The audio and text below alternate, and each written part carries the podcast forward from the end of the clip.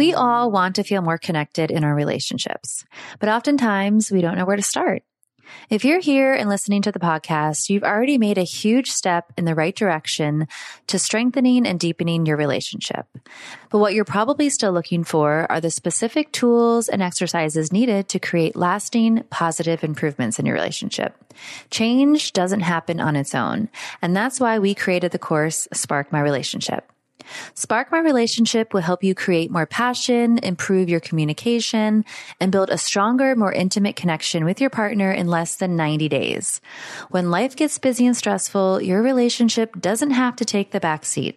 This course has helped thousands of couples reignite that spark while having fun. Spark My Relationship is designed to infuse your life and relationship with fresh passion, skills, and wisdom. This self-paced journey is perfect for turning up the heat, having some fun together, and revolutionizing your intimacy and communication. In this course, you'll learn from 15 different psychologists and therapists the strategies that marriage therapists teach their clients. Some of these strategies include how to eliminate unhelpful old habits, develop mindful awareness to help improve stress management, learning healthy and successful communication tools, creating a deeper and more intimate bond, and strengthening your couple microculture and future together. Don't just settle for an average relationship. Make it amazing. For our listeners only, we're offering a special $100 off the course. Visit sparkmyrelationship.com slash unlock to unlock your discount today. There's a 30 day money back guarantee, so there's really no reason not to give it a try. Visit sparkmyrelationship.com forward slash unlock for $100 off our online course.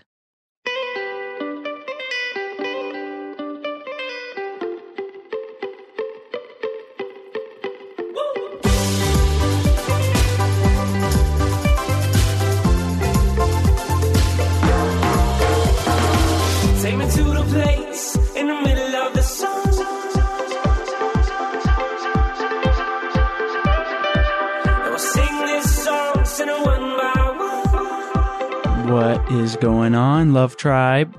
Welcome to the show. If this is your first time joining us, thank you so much. Welcome. And if you are an avid listener, I don't know what other word to describe it. Long time long listener. time listener. Thank you for uh, coming back and listening to another episode. Yeah, it seems like there's over 10,000 of you now that are subscribing.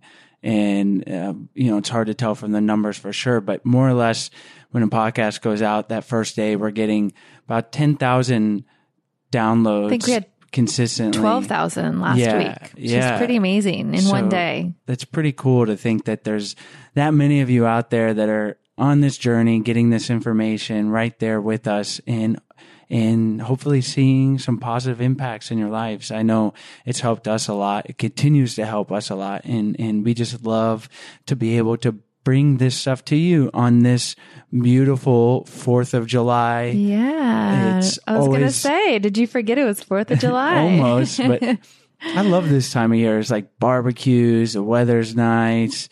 Really, hopefully, no matter where you're listening to this, uh, the weather is is going to be probably warm. You know, pretty much all Warm, in hot, North sunny, America. Yeah. And let us know where you're watching the fireworks. I always love to hear the different places that people watch fireworks. I think it's so cool. So let us know where you watch your fireworks tonight. Yeah, and, and and hide hide your dogs and pets. I know they get freaked out. And kids too. and kids, yeah, fireworks are fun for adults, but Yeah. I think everyone so much else. for everybody else. but uh, yeah, and it's always a can be a, a challenging time of year too. Certainly, uh, a lot of times people travel for for uh, Fourth of July, the holidays, and you're seeing family. And if you have stress in the relationship, it's certainly not helping. So today's episode and, and a lot of past episodes will help you navigate those things so you can enjoy your time barbecuing, watching fireworks. And like Chase mentioned, because it can be a stressful time in our relationship due to travel and everything, in today's show notes, we'll link to some of the past episodes about managing stress or anxiety in the relationship. And hopefully, if you're in that situation, those episodes will help you as well.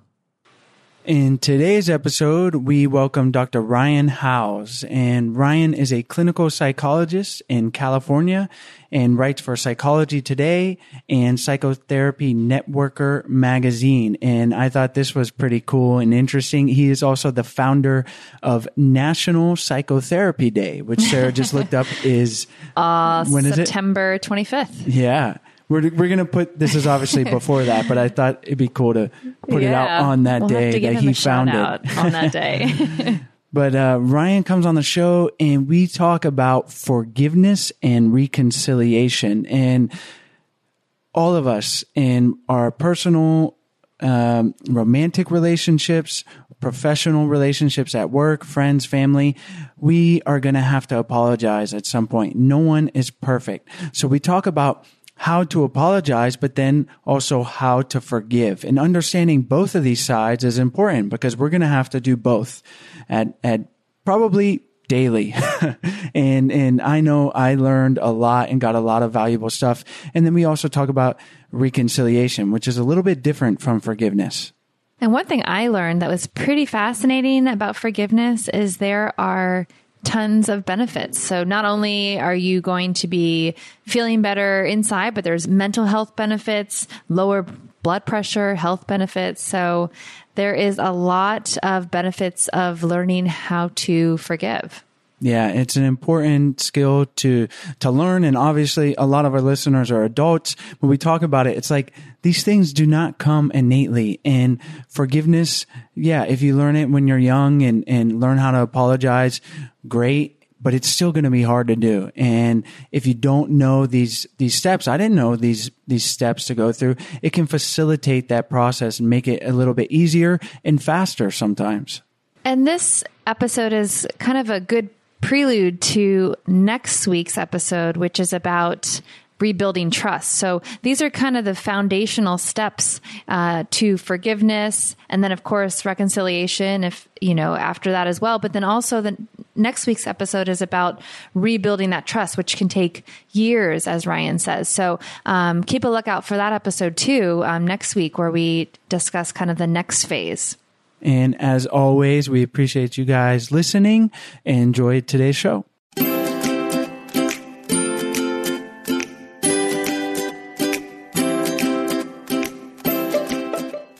Hi, Ryan. Thanks for joining us on the show today. Hi there. I'm glad to be here. Ryan, we've given our listeners a little overview, told them about your professional history. Why don't you take a minute Sure. and tell us why you enjoy helping people improve their relationships?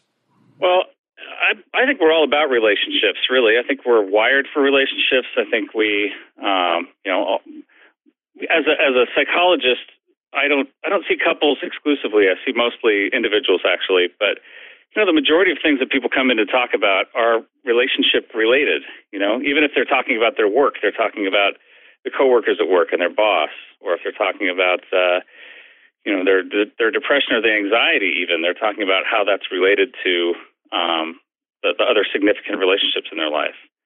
So i just you know i feel like even though i'm i'm not always talking with couples i'm i'm always talking about people and how they relate to one another.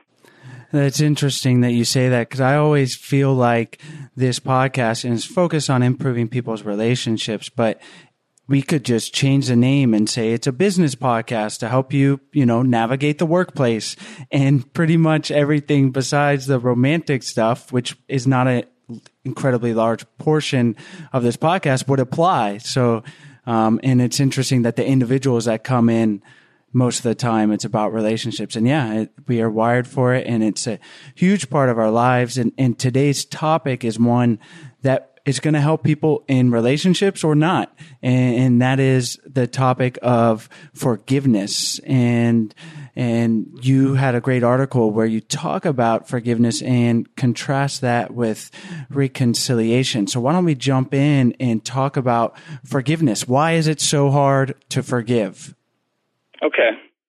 Well, first, I'd like to just to, to say that when having this discussion, um, it's actually pretty important to, to define our terms a little bit because for for for whatever reason, um, the idea of of forgiveness, the topic of forgiveness, gets a little confusing for people because they kind of um, uh, you know overlap the two concepts of forgiveness and reconciliation. So, so if you don't mind, I'll just start with that and talking about how forgiveness, as far as research is, is concerned, and as the science of forgiveness is concerned, forgiveness is an individual process. It's something that you're doing to let go of a grudge um, that you're that you've been holding on to. You've been hurt, you've been injured somehow in your life, and you uh, you know you, you're dealing you've dealt with that pain, and then you're eventually able to to let go. And I can talk about the process of letting go.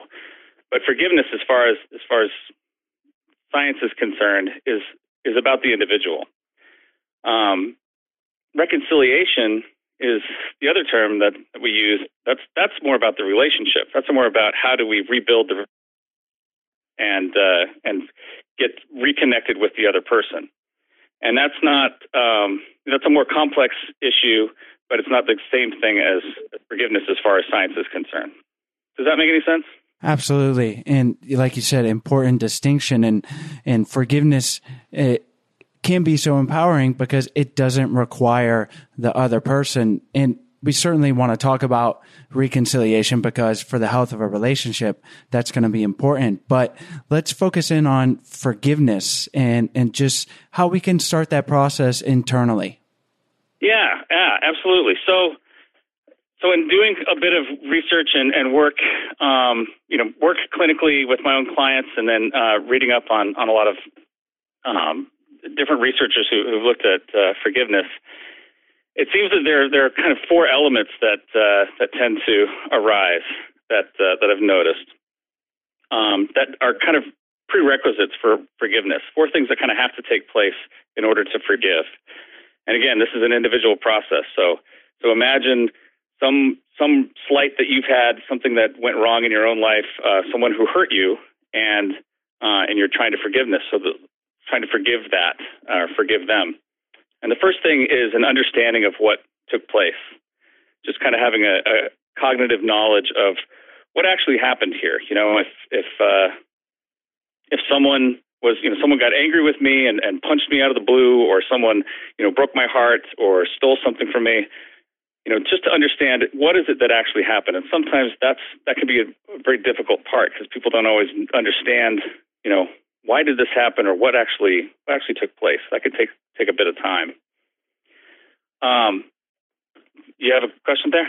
Yeah, uh, I I didn't want to interrupt you, but I oh, was no, I was curious. You mentioned some people have trouble understanding what took place and and it's interesting like obviously we all experience our own reality of things and it might be different than than what actually happened so can during this stage can can the person that's trying to forgive ask uh depending on the situation but ask hey you know this is the way I felt like this went down. And, and was that your experience? And, and to kind of get a good gauge on how they were perceiving what actually happened? I think I think if if they have that kind of relationship with the other person where they can ask, sure. You know, and again, if this is a a, a married couple, certainly, you know, you would want to you could ask that other person. But if this is a stranger or someone who who went to prison for their crime or something like that, you might not be able to just sit down and have that conversation with them. The most important thing is is that you have a framework. You have something that says, okay, here's here's why here's why this happened. Here's what I understand. You have a, a, a reasonable framework to, to kind of hold on to to say this is what uh, this is what took place and this is why. Yeah, it's Um, a good place to start. Yeah, it's a place to start. So an understanding. The second part is is the ability to express the emotion. So and and a lot of times people want to want to leapfrog this. They don't want to get into the emotion maybe or they don't want to uh, feel the feelings of it. But it is important for you to be able to feel the hurt, feel the sadness, feel the the fear or the anger that you have about being um, you know transgressed in that way. And and again, this is something that, that you can do individually. This, it's not that, that the other person needs to hear this necessarily, just that you need to be able to get it off your chest. And people do this in a number of ways. You know, they could, you know, scream and shout, or they could write a you know strong letter, or they could paint an angry picture, or play angry guitar or whatever it is that you do to express your emotion. There needs to be a, a, a an expression of that to get that kind of off your chest and, and kind of out of your system. I like the angry guitar. I could, I, or, you know, Mhm. drums, bang on some drums. But, but yeah, I think we tend to suppress those feelings. I know I tend to maybe judge myself like, Hey, I, I shouldn't, I shouldn't be so angry about this transgression. Uh, why am I letting it bother me rather than just being like, you know, recognizing those feelings and, and then, uh, and, and, and then moving forward from there. Yes, exactly, exactly. You know, we in uh, in psychotherapy there there's some folks who will use a technique called the empty chair, where you just imagine the person that you're angry at sitting in the chair next to you or sitting across from you, and you just let them have it. You know, here's all the things I wanted to say to you. Um, if you can actually say that stuff to the person, you know, again, if it's your if it's a friend or a family member or or someone close to you, then maybe you do let them have it, you know, right right in front of you. But again, if that's not possible, there are other ways to express it, and I think that's a really important part. And and again, a lot of people want to avoid that part because you know it feels uncomfortable. It's physically uncomfortable to feel all those emotions sometimes, and, and a lot of people just want to say, you know, how many times has someone been hurt and and they say just immediately, "Oh no, I'm fine. It's okay. I'm over it. Don't worry about it." Um, that's just because they want to jump through that process. They don't want to feel all of those those difficult feelings in the, along the way. So we have understanding why it happened, or at least having a framework for why it happened, and we have expressing the emotion. And then the third part I think is is important as well, which is rebuilding safety, which is, you know, if you've been hurt by somebody, you need to have a reasonable amount of assurance that that act won't happen again. Again, it's not 100%. We're not we're never like 100% safe from from ever being injured, but um, but you need to have some sort of a reasonable assurance that that won't happen. If it's if it's with your your spouse, that might be a promise from them saying, you know what, I'm sorry I did that. I won't do that again. Um, if it's if it's somebody else or or if, if if that's not possible to make that promise, maybe it's you making a decision that you're not going to put yourself in that situation again. You're not going to allow yourself to get hurt that way. Uh, or you're going to have a different retort. You know, if you were hurt physically, maybe you're going to uh, take a, a physical self defense class so that you are better able to protect yourself next time.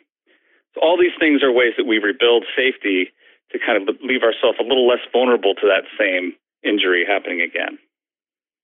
and and so obviously it depends on the situation. And like you said you use the assault example. And and i think one of the empowering things is is this all involves self reflection and, and can be done internally. And you certainly would like to get your partner involved if if this is something where you say hey can you promise not to do that again but if if maybe that's not possible or i mean it should always be possible with uh, with your partner but you can initiate that stage and, and and ask for that promise from them Yeah, exactly, exactly. And again, it's just so that you can feel like, okay, I'm I have a reasonable assurance that that's not going to happen.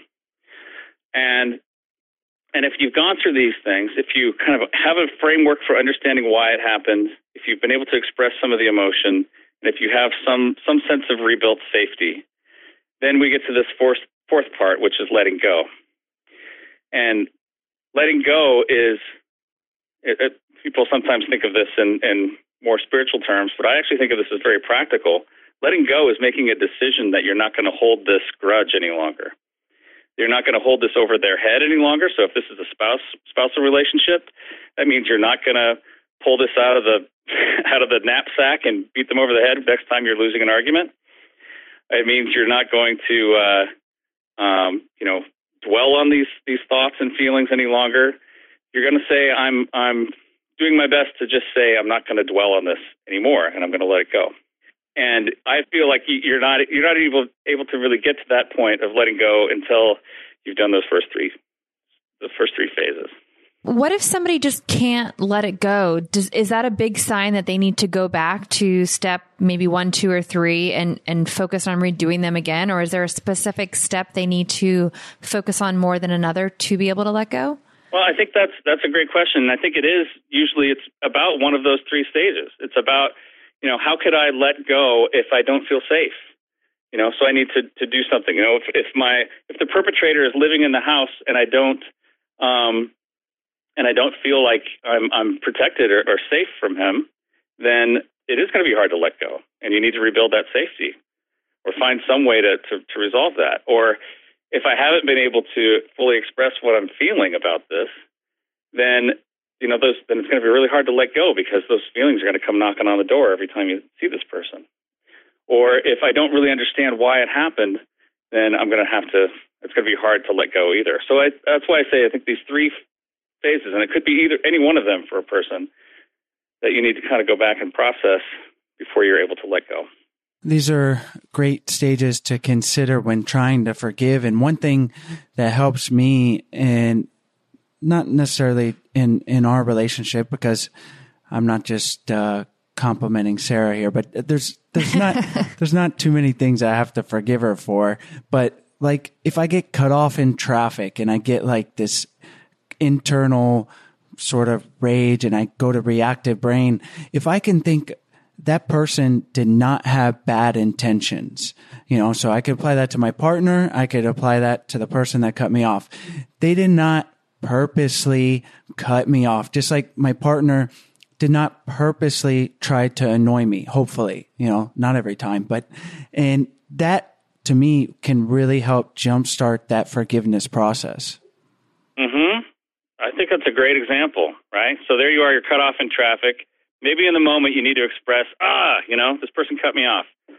But then you try to understand, all right, why did this happen? Was it really malicious? No, they're just trying to go where they're trying to go, and maybe they weren't paying attention completely. Okay, I understand that. You know, you can understand why it happened then. It wasn't a personal attack against you, it was just driving. And then you rebuild some safety and say, okay, uh, I'm going to just I'm not going to follow so close to the car ahead of me, and uh, I'm just going to be a little more aware of the drivers around me. Um, and then you can like let it go. And kind of another way of, of saying it too, like with your with your partner, is is giving them the benefit of the doubt. I think if, and we've talked about this on the show before, but it, if we go around like thinking your partner's out to get you, and sometimes if you're if you're in a rough patch in your relationship, that's that's kind of the way we might feel, right? And then it, it and then you're just more likely to think that they're they are intentionally trying to hurt you, but instead just being like, you know what, give them the benefit of the doubt. They weren't trying to do that, or they, or maybe they had a bad day. It, it's just a, a, valuable reframing of everything. It is. I, I, definitely, definitely agree with that. It's a valuable reframing. You're giving them the benefit of the doubt, and you're you're recognizing that everyone makes some mistakes. And and I guess you want to be extending the same grace to others that you hope they would be extending to you, right?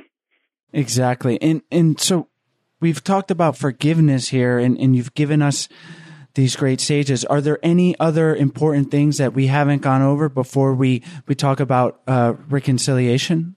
Well, yeah. So just a couple other things, just about the, the benefits of this. Um, I mean, if you take a look, there's been a lot of research done on forgiveness and about the, the benefits of, of not holding a grudge or letting yourself drop a grudge. And the benefits are, are wide ranging from, you know, lowered blood pressure to, you know, decreased, uh, you know, smoking and drinking activities, um, just all sorts of mental health and physical health benefits that come from someone who's able to, to let go of this. Um, there's a there's a great quote from, from one of the first people who really wrote on the topic. His name is Lou Lou Smedes, he said, To forgive is to set a prisoner free and discover the prisoner was you. And I love that quote because it's saying, look, we're not we're not just letting the other person off the hook here. We're not forgetting what happened or not we're not ignoring the fact that there was an injury that occurred, but we're dropping the grudge because really the only person who is suffering from the grudge is you.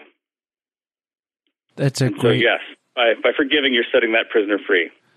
Yeah, and, and, what a great perspective to have because you know I'm just picturing like like uh, the symbolism of you know like a, a, a car going through the mud and that's you and, and you're just going through and you're you're collecting all these things and uh, of of these grudges if you're not letting them go and that's just going to bog you down right? And you're just going to get bogged down and get stuck rather than just move forward and and look easier said than done but if you start using these tools giving people the benefit of the doubt you're going to you're going to to carry on my my metaphor, the, the mud is going to come off the tires, and you're not going to get bogged down and stuck. Right? You're you're going to just cruise through, uh, uh, smooth sailing, and and what a way to go through life, and and to realize that we don't have to let other people's transgressions bog us down. And, and your quote was a, a, beautiful, much simpler way of putting that. And, and yeah, we're imprisoning ourselves when we do that. We are, we are. And, and to, to and so the, the transition to, uh, to reconciliation, uh, another quote from the same fellow, Lou Smedes, he says, it takes one person to forgive. It takes two people to be reunited. And I think that's the difference between forgiveness and reconciliation. So forgiveness is is kind of a selfish in, a, in the healthiest way a selfish act is saying i'm not going to allow myself to be burdened by someone else's pain any longer you know someone else's injury to me i'm i'm going to let go of that but reuniting is a different story that's that's the reconciliation part and that's where forgiveness is a part of that process but um but it's it's only a part so that's where it gets more complicated when we get into reconciling with one another so let's jump right in and talk about how can we reconcile with, and, and let's just put it in the framework of our, our partner. Um, and, and where does that come in? Do we go through the stages of forgiveness and then uh, work on the reconciliation? But before we continue on with this interview, I want to play a song that I had made for Chase. It was the last night of the year. I saw you saunter by, and my mission was clear. I just had to meet that sexy surfer man. Then I thought you might be running with a big bad bunch when I saw your brother reeling from a soccer punch. But I'm pleased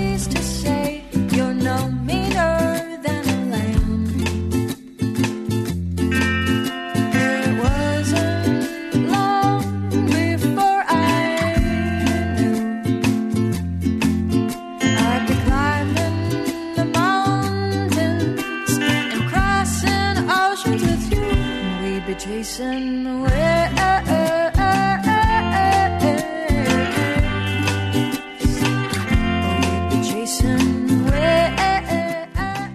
That is so cool. It sounds like uh, it could be on the radio, maybe. It sounds great. And it is such a great gift because it's really personal. It's really cute. She mentions how we made a little water monkey. That's our daughter Stella, and Water Monkey is the name of our business in Florida, uh, where we take people paddleboarding. But it's just so personal, and and it sounds great. It's almost it, it's like uh, kind of got a Jack Johnson feel, and and we love the song, and it's just such a great gift. And just so Chase mentioned the little water monkey, that's actually in the second verse that didn't just get played for you. But if you want to hear the full version, you'll have to stay tuned for the end of the episode because we'll play the whole song. And that is probably my favorite part of the song. Yeah, yeah. And it's just, uh, there are obviously a lot of things you can get for someone uh chocolate flowers those are all nice but this is so unique. It's like a it's basically a poem a song and, and it's beautiful. And like i said it sounds great. So it's just a nice thing to have especially the the first few times you listen to it. It's a, a really special unique gift and the process of creating the song was so easy. I just answered a few questions about our relationship and told the songwriter how I wanted the feel of the song to be. And it came out just like this. So it was so easy and it was perfect. And I feel like it relates to exactly how I wanted to express my love to Chase. So we hope you guys get one as well for your partner. It's a great gift for birthdays or anniversaries. So you can go to songfinch.com and enter the promo code I do. That's songfinch.com, promo code I do, and you can get 10% off your song. Again, that's songfinch.com with the promo code I do. Today's show is sponsored by Babbel. Babbel is the number one selling language learning app in the world. And since Sarah and I and Stella moved to Costa Rica, we made it a priority to learn Spanish and Babbel makes it super easy to do that. Stella kind of learns it through our nanny. Obviously, she's three. She's not on the Babbel app, but our nanny only speaks Spanish. So she's learning it there. But for Sarah and I, it's been great because the lessons are super easy and they're designed to get you speaking confidently in whatever new language you want and actually remember what you learn because remembering the stuff is kind of the hardest part and the way the lessons are laid out. It makes it really easy to remember. The app makes it super fun to complete and you can learn Spanish, French, Italian, German, Russian, Swedish, and many more languages. So if you've always wanted to learn that other language, you can try Babbel for free. Go to babbel.com or download the app and try it absolutely free. That's Babbel, B A B B E L dot com or download download the app for free at babbel.com and use the promo code I do. That's I D O and that way they know that we sent you. Well, I think I think so. I think a big part of of of reconciliation and really being able to to reunite, as as Smedes says here, um, really hinges on forgiveness and and really a sincere apology. Um, and an apology doesn't isn't just a one time statement necessarily. It's something that maybe has to take place over time. You know, um, where someone is really showing, I I see what I've done to hurt you, and I feel I feel badly about that, and I I you know am making taking steps, making taking practical steps to make sure that doesn't happen again, because I don't want uh, I don't want that kind of pain in your life. Um, so an apology is a big part of this, and you know we've had a lot of apologies in in the public um, in the last year, and uh, and a lot of them are scrutinized because it doesn't really include uh, they don't really include the the personal component of this of like, oh, I understand what your actual pain is, and I am sorry that I caused that pain to you. Mostly, oh, I guess I guess I got caught, and I'm sorry about getting caught. right? Yeah. So actually understanding their actions and what they've done. Yes, yes. The best when, and I'll do, uh, you know, forgiveness exercises, um, you know, reconciliation exercises with couples. And the the big the first part of it is the person who was injured talks as long as they want about what it was that was was hurting. You know what how how that experience was for them. And the other person, the the person who did the injury, um, listens and you know does the reflective listening piece that you're probably familiar with, where you're kind of repeating back to them. Oh, here's what I hear you saying. You this is what happened to you. It's really important that the person who was injured feel deeply understood about what it was that hurt them and why, and like you know the, the severity of that injury and and what it was what that was all about. It's really important for them to know. You know, this is this was this was really a painful experience for me. This is uh, great communication practice, and and like you said, that the partner that has been uh, hurt has the ability to to talk as long as they want, and and we've talked, we've had different communication uh, skills uh, around this, where some couples, even when they're not uh, fighting, they do like five minutes uh, talking each, where the other one just listens, and and and that's just such a powerful way to to keep the relationship strong. And then certainly if you are trying to forgive a partner, you need to get that off your chest and, and they need to listen. So it, it's a valuable exercise. Now, what if the partner, and, and this is a common thing, I'm sure, but the partner that has transgressed is not giving the time of day to, to listen to to why you're upset and, and they're not acknowledging it. And then they're not, maybe they're apologizing, but it's not a sincere apology. How can we navigate that situation? Okay, so you're you're saying if the person who uh, if the transgressor is uh, the perpetrator, we'll put it that in those terms, the perpetrator isn't willing to acknowledge that they did something wrong, Exactly. or the Right. or the, the apology is just kind of flippant, that sort of a thing. Yep. Well, then, frankly, forgiveness in this case or reconciliation isn't going to take place, right? Because there's no, there's no, um, there's you can't rebuild safety if you don't really feel like this isn't going to happen to me again. And they may have to to make that clear to the other person. You know what? I felt hurt by you, and I'm not going to feel safe. Um, you know, opening up to you any longer. I might, I might not feel safe sleeping in the same bed with you for a while. I might not feel safe until we can really process this and work this through.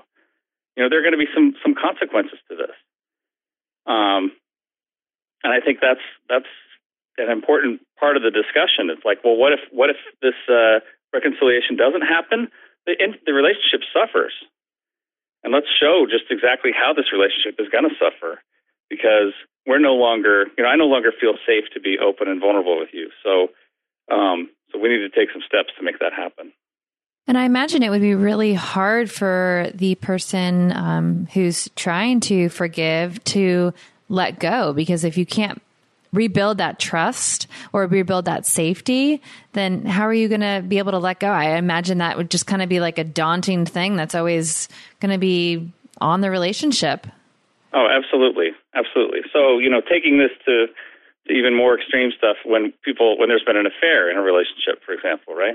There's infidelity. Um, you know, the re, the trust rebuilding for for that. If if a couple can survive that, if they're going to be able to rebuild trust again, that takes months to years. And and a lot of these discussions and a lot of openness and vulnerability and a lot of the the person who is hurt um, expressing how they feel and knowing that the other person really understands that. And it's a it's it can be a difficult, long process.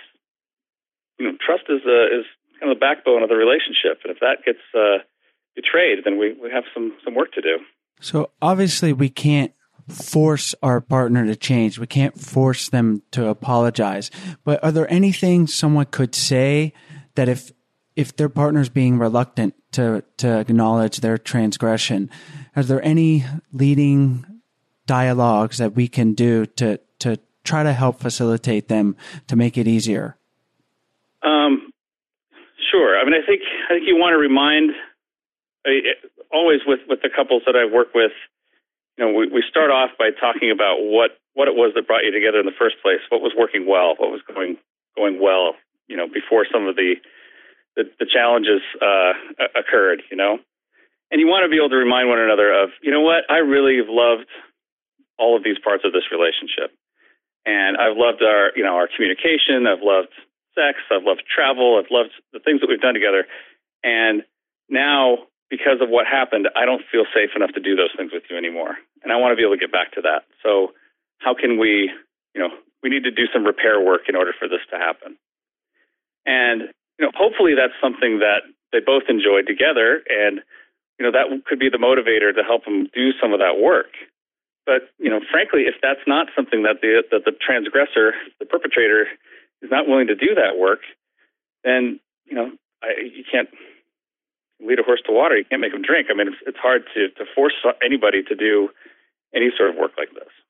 It's important to keep in mind, but I do love that dialogue and that that positive statement of of thinking about the good times and then just you know using that as the framework to say you know it, it was whatever it is and and that's why I would like us to be able to move past it. And I think that can be so powerful in getting the transgressor transgressor to to put their guard down. Because obviously there's various reasons that they they probably know that they did deep down inside they know that they did something wrong.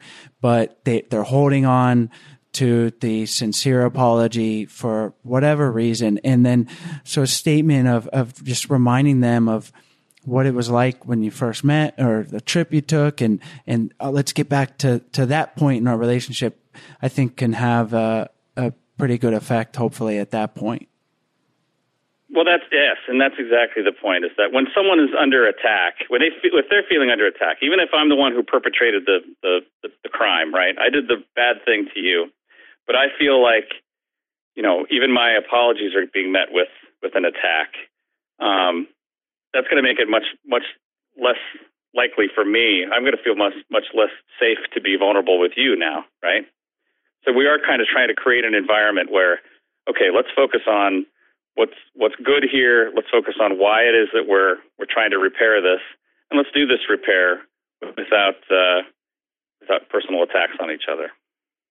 For the perpetrator who has a hard time having that sincere apology, is there a common reason why? Like, is it pride or is it just not like lack of understanding of what they've done? Or is there a, a general consensus of what it is? Um, you know, it's and this is just coming from from clinical experience here. I haven't actually read research on why, but uh, from what I've seen with people, there's a, a few things. One is they just don't have the language for it, right? Like, you know, we all know people who are kind of professional apologizers, right? Who Yeah. they just spend a lot of time apologizing for every little thing. You know, oops, uh, I didn't hold the door open for you. I'm sorry. You know, everything that can be an apology. There's some folks where that's just not part of their vocabulary. They haven't really apologized much at all in their life. They're not sure how to have that sincere apology. Um, and you know, then you could go to, well, why is that? Why haven't they been apologizing during their life? And and that could be because of pride, um, or because of just the, the difficulties with that level of vulnerability. I mean, it's it's hard going to that level. You know, I mean, I'm a I'm a male psychologist. I work with men a lot of times, and there are a lot of guys I know who have a really hard time talking about feelings at all, and that just feels like way too scary and way too vulnerable for them, and it raises a lot of anxiety actually in them to even talk about feeling sad or feeling scared or feeling angry, and so that's that's something that may have to be you may have to work slowly to get to that point to kind of let them know that it's okay. We can talk about these things now.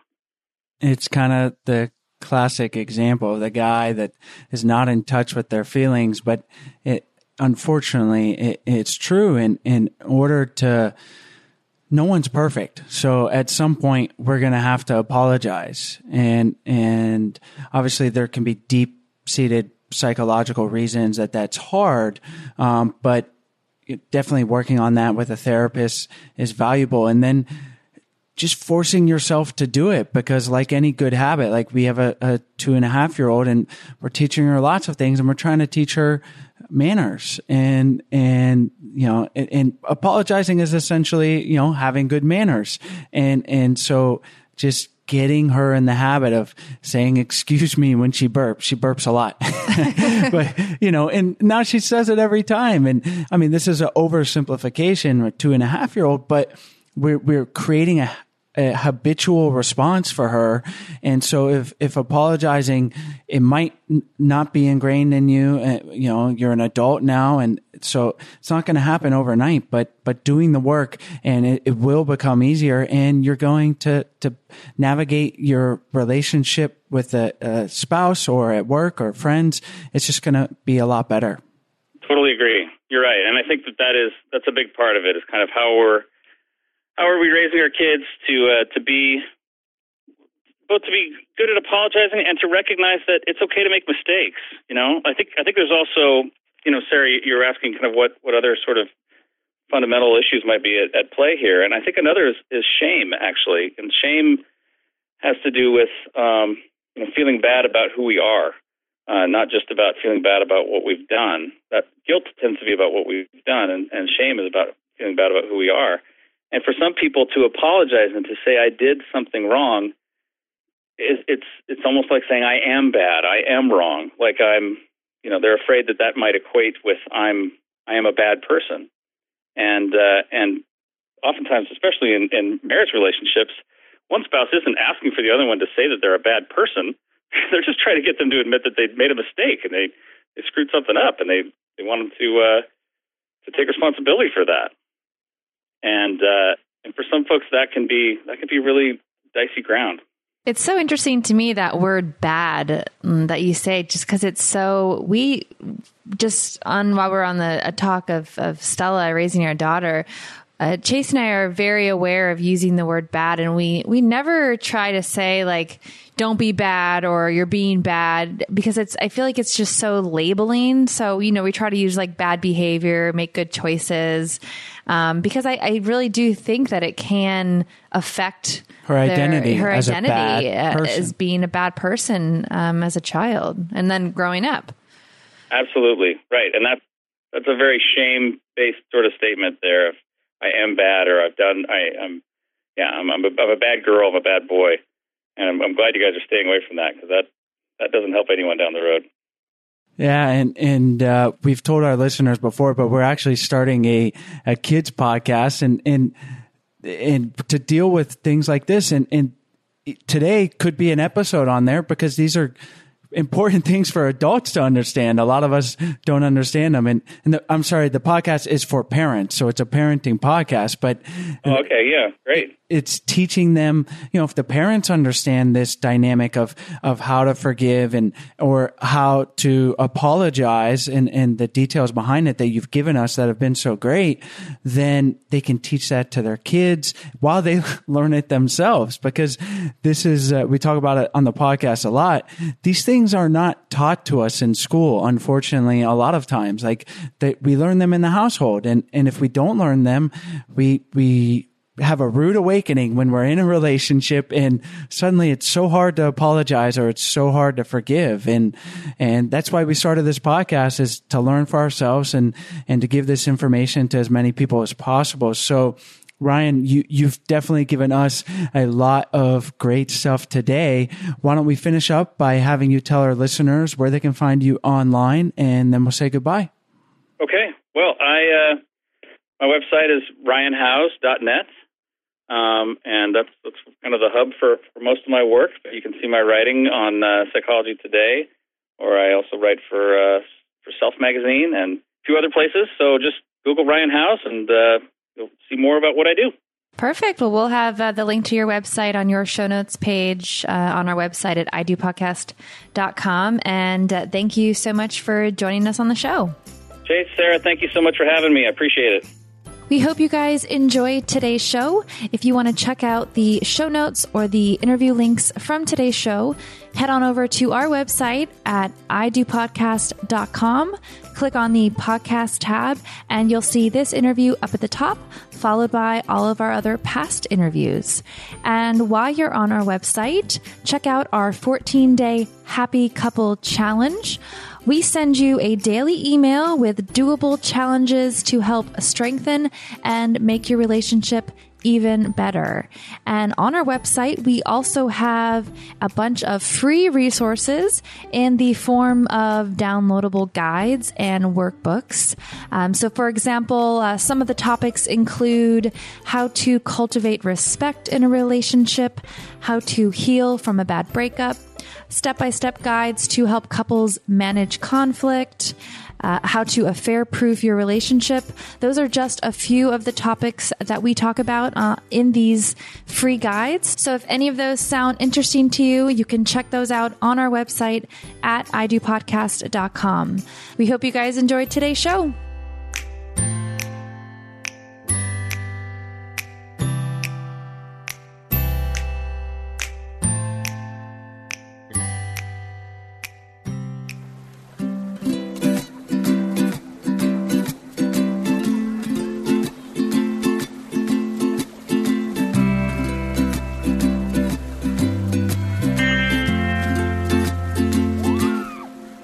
It was the last night of the year. I saw you saunter by, and my mission was clear. I just had to meet that sexy surfer man. Then I thought you might be running with a big bad bunch when I saw your brother reeling from a soccer punch, but I'm.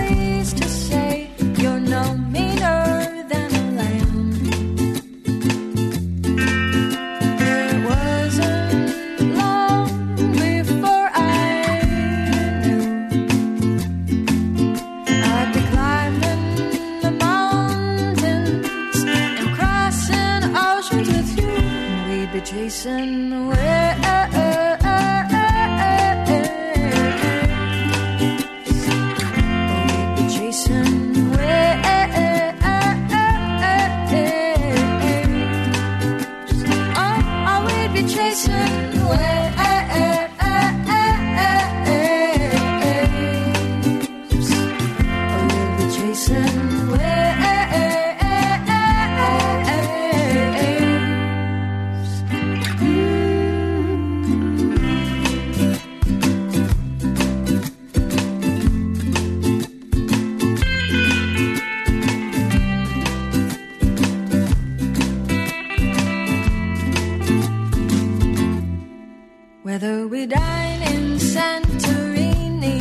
scour the streets of Venice for some Chinese.